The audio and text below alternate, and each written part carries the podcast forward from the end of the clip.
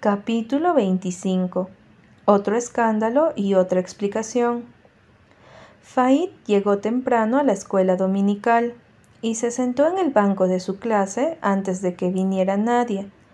Por lo tanto, la terrible verdad no fue evidente para nadie hasta que después de la clase, Faid se dirigió al banco de la rectoría.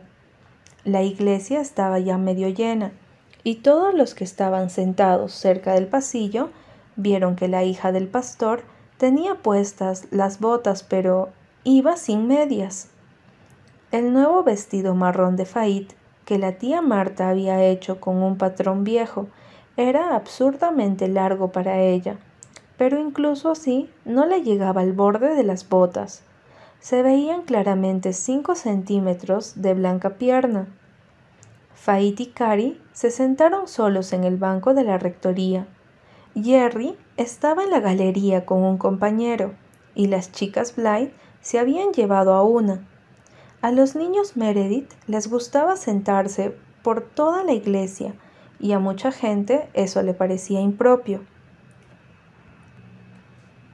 Sobre todo la galería, donde se juntaban los muchachos irresponsables, que susurraban y, según se sospechaba, mascaban tabaco durante el servicio. No era lugar para un hijo de la rectoría, pero Jerry odiaba el banco de la rectoría, en la primera fila de la iglesia, bajo los ojos del vicario Clow y su familia. Se escapaba siempre que podía. Cari, Absorto en la observación de su araña, que tejía su tela en la ventana, no se fijó en las piernas de su hermana. Después de la iglesia, Faid se fue caminando a casa con su padre, que en ningún momento se dio cuenta tampoco. Faid se puso las odiadas medias antes de que llegaran Jerry y Una, de modo que por el momento ninguno de los ocupantes de la rectoría supo lo que había hecho pero nadie más de Glen Mary lo ignoraba.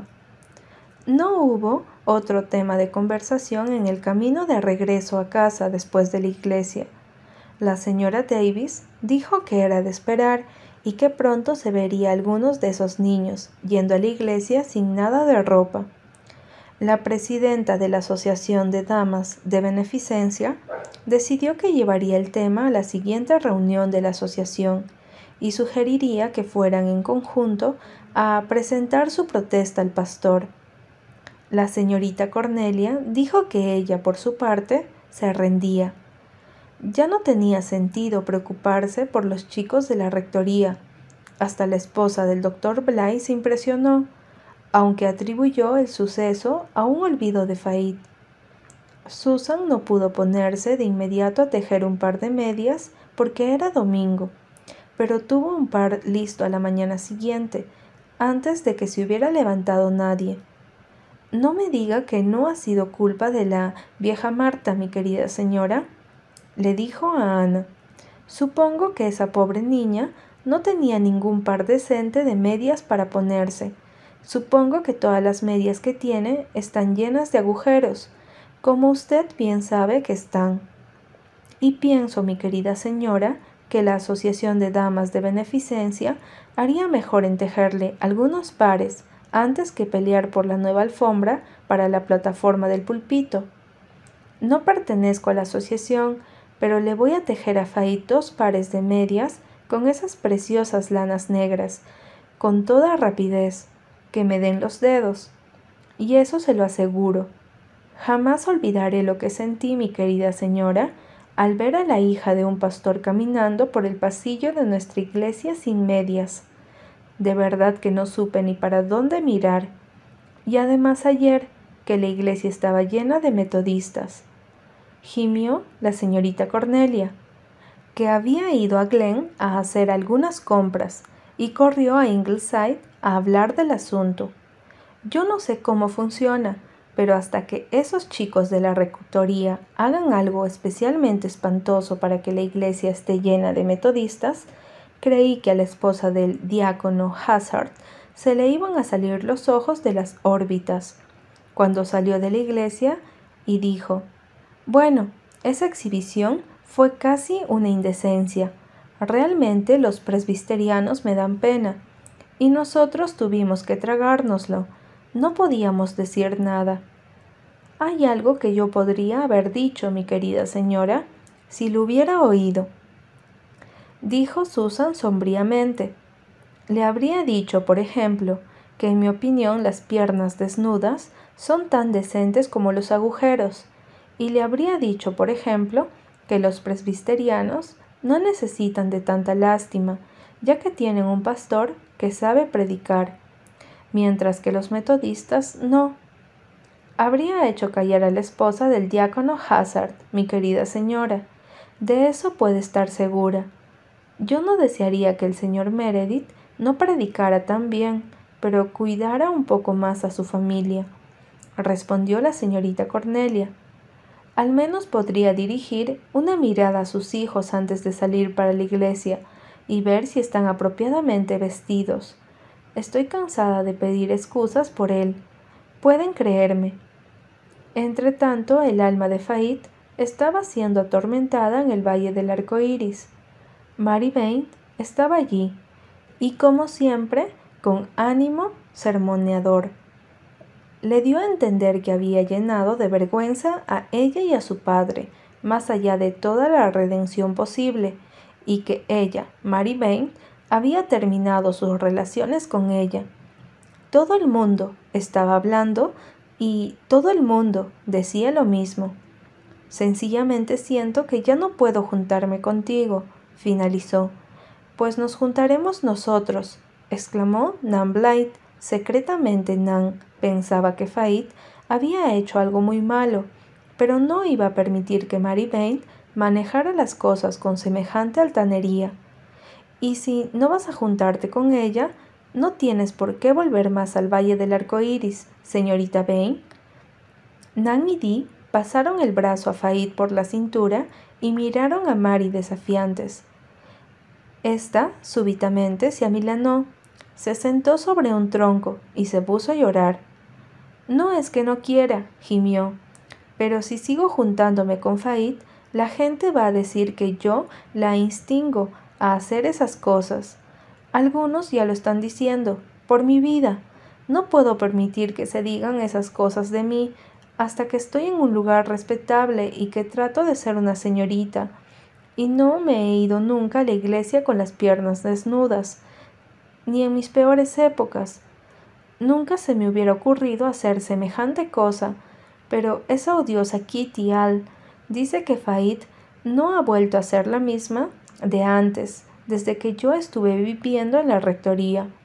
Dice que Cornelia Elliot va a ver el día en que se arrepienta de haberme recibido. Hiere mis sentimientos, pero es por el señor Meredith por quien yo me preocupo. Yo creo que no tienes por qué preocuparte por él, dijo Dee con desdén. No es necesario. Vamos, Faid querida, deja de llorar y cuéntanos por qué lo hiciste. Faid lo explicó entre lágrimas. Las niñas Blythe la compadecieron y hasta Mary Bain dijo que era una posición muy difícil. Pero Jerry, para quien todo el asunto fue como un rayo, se negaba a dejarse tranquilizar de modo que era eso a lo que se referían algunas misteriosas indirectas que le habían hecho ese día en la escuela.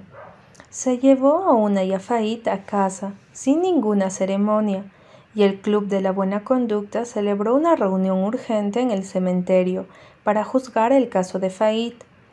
Yo no veo qué mal hubo, se defendió Fait desafiante. No se me veía casi nada de pierna. No fue nada malo, y no le hizo daño a nadie. Le hará daño a papá, lo sabes. Sabes que la gente le echará la culpa cada vez que hagamos algo raro. No lo pensé, murmuró Fait. Ese es precisamente el problema. No lo pensaste y tendrías que haberlo pensado. Para eso es nuestro club, para educarnos y hacernos pensar. Prometimos que siempre nos detendríamos a pensar antes de hacer algo Tú no lo hiciste y tienes que ser castigada, Faid, y severamente. Como castigo irás a la escuela una semana entera con las medias de raya. Ay, Jerry, ¿No alcanza con uno o dos días? Una semana entera no. Sí, una semana entera, dijo el inexorable Jerry. Es justo. Pregúntale a Jen Blythe si no le parece justo. Faid sintió que preferiría rendirse a preguntarle semejante cosa a Jen Blythe. Comenzaba a tomar conciencia de que su ofensa había sido vergonzosa. Entonces lo haré, balbuceó, algo enfurruñada. Te ha salido barato, comentó Jerry con severidad. Y no importa cómo te castiguemos, eso no ayudará a papá. La gente siempre pensará que lo hiciste por hacer una travesura y responsabilizarán a papá por no habértelo impedido. Nunca podremos explicárselo a todo el mundo. Ese aspecto del caso quedó rondando en la cabeza de Faid. Podía soportar su propia condena, pero la atormentaba que culparan a su padre. Si la gente supiera los hechos reales del caso, no lo culparían a él, pero ¿cómo podría hacérselo saber a todo el mundo? Ponerse de pie en la iglesia, como hizo una vez, y explicar el asunto estaba fuera de consideración. Se había enterado por Mary Bain de lo que había opinado la congregación de aquello, y se dio cuenta de que no debía repetirlo. Se preocupó media semana por el problema. Entonces tuvo una inspiración y de inmediato actuó en consecuencia. Se pasó un atardecer en la guardilla con una lámpara y un cuaderno de ejercicios, escribiendo sin parar, con las mejillas encendidas y los ojos brillantes. Era exactamente eso. Qué inteligente de su padre que se le hubiera ocurrido arreglaría todo y lo explicaría sin provocar ningún escándalo. Eran las once de la noche, cuando terminó y bajó a la cama, terriblemente cansada, pero absolutamente feliz y satisfecha. A los pocos días, el pequeño semanario, publicado en Glen con el nombre The Journal, salió como de costumbre, y Glen soltó otra noticia sensacional. Una carta firmada. Fait Meredith. Ocupaba un lugar prominente en la primera página y decía lo siguiente. A quien corresponda. Quiero explicarles a todos por qué fui a la iglesia sin medias, para que todos sepan que papá no tuvo ninguna culpa y las chismosas no digan que la tuvo, porque no es cierto. Le di mi único par de medias negras a Lydia Marsh porque ella no tenía y tenía los piececitos helados, y a mí me dio mucha lástima. Ningún niño tendría que andar sin medias y zapatos en una comunidad cristiana antes de que se haya ido toda la nieve, y yo creo que la Asociación de Beneficencia y la WFMS tendrían que haberle dado medias. Yo sé, claro, que están mandando cosas a los niños paganos, y eso está muy bien, y es bueno pero los niñitos paganos tienen muchos más meses de calor que nosotros, y pienso que las señoras de nuestra iglesia tendrían que cuidar a Lidia y no dejar todo en mis manos. Cuando le di mis medias, me olvidé de que eran el único par negro que tenía sin agujeros, pero me alegro de habérselas dado, porque me habría remordido la conciencia si no lo hubiera hecho. Cuando ella ya se había ido tan orgullosa y feliz, Pobrecita, me acordé de que lo único que podía usar eran unas espantosas medias rojas y azul que la tía Marta me tejió el invierno pasado con una lana que nos envió la señora Burr de Upper Glen. Era una lana muy ordinaria, llena de nudos, y yo nunca vi a ninguno de los niños de la señora Burr con cosas hechas con esa lana. Pero Mary Payne dice que la señora Burr le da al pastor lo que ella no puede utilizar ni comer y piensa que eso tiene que considerarse como parte del salario que su esposo se ha comprometido a pagar pero nunca paga. Yo no podía ponerme esas medias tan horribles. Eran feas, ásperas y picaban. Todo el mundo se habría reído de mí. Al principio pensé hacerme la enferma para no ir a la iglesia al día siguiente, pero decidí que no podía hacer eso, porque sería mentir, y papá nos dijo después de la muerte de mamá que eso era algo que no debíamos hacer. Mentir es malo, aunque yo conozco a algunas personas de aquí, de Glen mismo, que las dicen y parece que nunca sienten remordimiento. No voy a dar ningún nombre, pero yo sé quiénes son y papá también.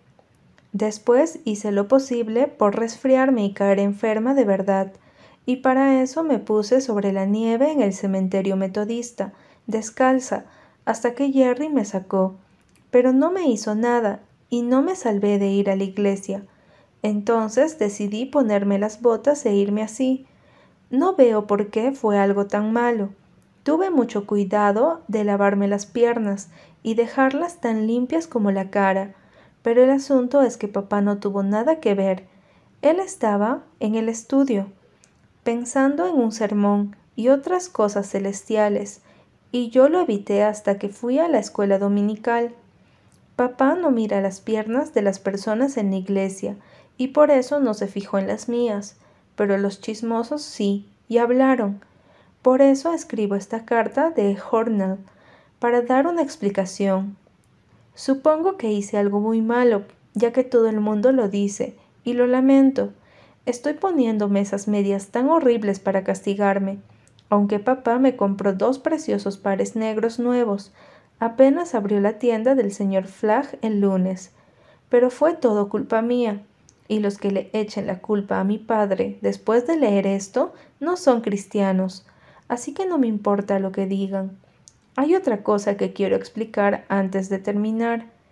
Mary Bain me dijo que el señor Evan Boyd echa la culpa a los hijos de Lew Baxter de haberle robado patatas de su campo el otoño pasado. Los Baxter son muy pobres, pero son honestos. Fuimos nosotros, Jerry, Carrie y yo. Una no estuvo con nosotros ese día. No se nos ocurrió que fuera a robar, Solo queríamos unas patatas para cocinarlas con la trucha frita en una fogata en el Valle del Arco Iris. El campo del señor Boyd era el más cercano, justo entre el valle y el pueblo, así que saltamos el cerco y cogimos unas cuantas patatas. Eran muy pequeñas, porque el señor Boyd no les había puesto suficiente fertilizante, y tuvimos que arrancar muchas, pero no eran más grandes que bolitas. Walter y Dee Blight comieron con nosotros, pero vinieron cuando ya las teníamos cocinadas y no sabían de dónde las habíamos sacado. Así que no tienen ninguna culpa. No tuvimos intención de hacer ningún daño, pero si fue robo lo lamentamos mucho y se las pagaremos al señor Boyd si puede esperar a que seamos grandes. Ahora no tenemos dinero porque no somos grandes como para ganarnos la vida, y la tía Marta dice que mantener esta casa se lleva cada centavo del pobre salario de papá, incluso cuando es pagado con regularidad, lo cual no ocurre a menudo. Pero el señor Boyd no debe echar la culpa a los hijos de Lew Baxter, que son inocentes, y hacerles un mal nombre. Sin otro particular, Faid Meredith.